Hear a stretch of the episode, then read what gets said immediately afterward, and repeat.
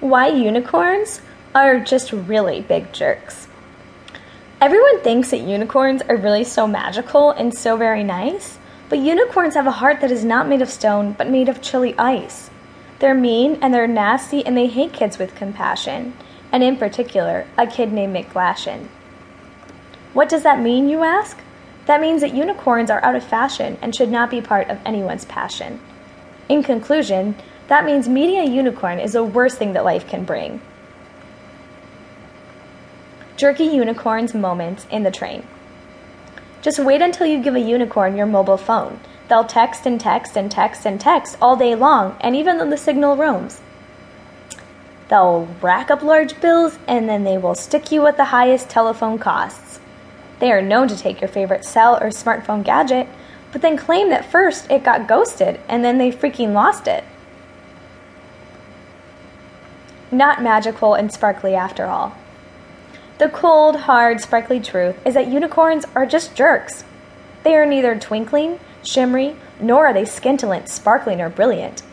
You'll notice their attitude as soon as you stand by a tall white one horned horse and it throws a stinky, slurpy burp. It's not a magical experience to smell a unicorn that burps. No, this is rather a situation that I would call delusional. You don't want to make this experience yourself because all that's left is an awkward, nasty, rotten, evil, and wicked memory trace that will always hit you in the face. Rainbow fairy dust and magical ray of gooey rainbow dust. You know, and it is no secret that a unicorn has just one horn, aka the one horned horse. But if you try touching it, you'll get blasted by a fart that really smells like freaking corn. You might be in awe of a unicorn's great rainbow blows, but in reality, that magical ray of gooey rainbow light will inflict more pain on you than you could ever know.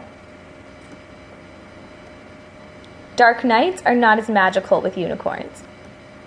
Unicorns prance around a lot, and that's seen as a majestic and mythical fickle.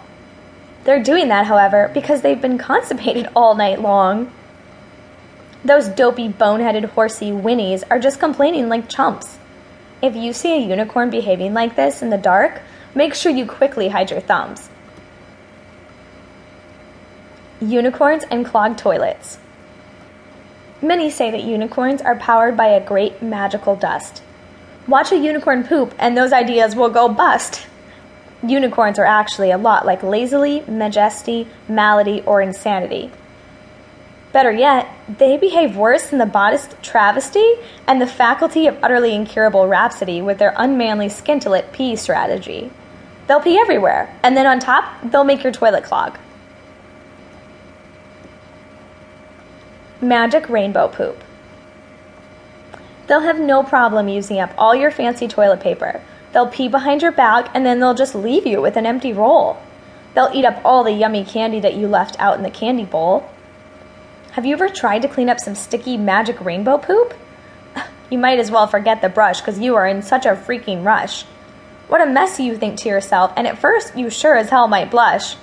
The best thing to do in such a jerky unicorn moment, you'll see soon for yourself, is to go right for the straightest toilet flush. Unicorn dreads and rainbow spreads. Rainbows are nasty little things, you see. Touch their rays of light, and you'll turn into a zombie tonight. Think that's bad? On a unicorn, never turn your back.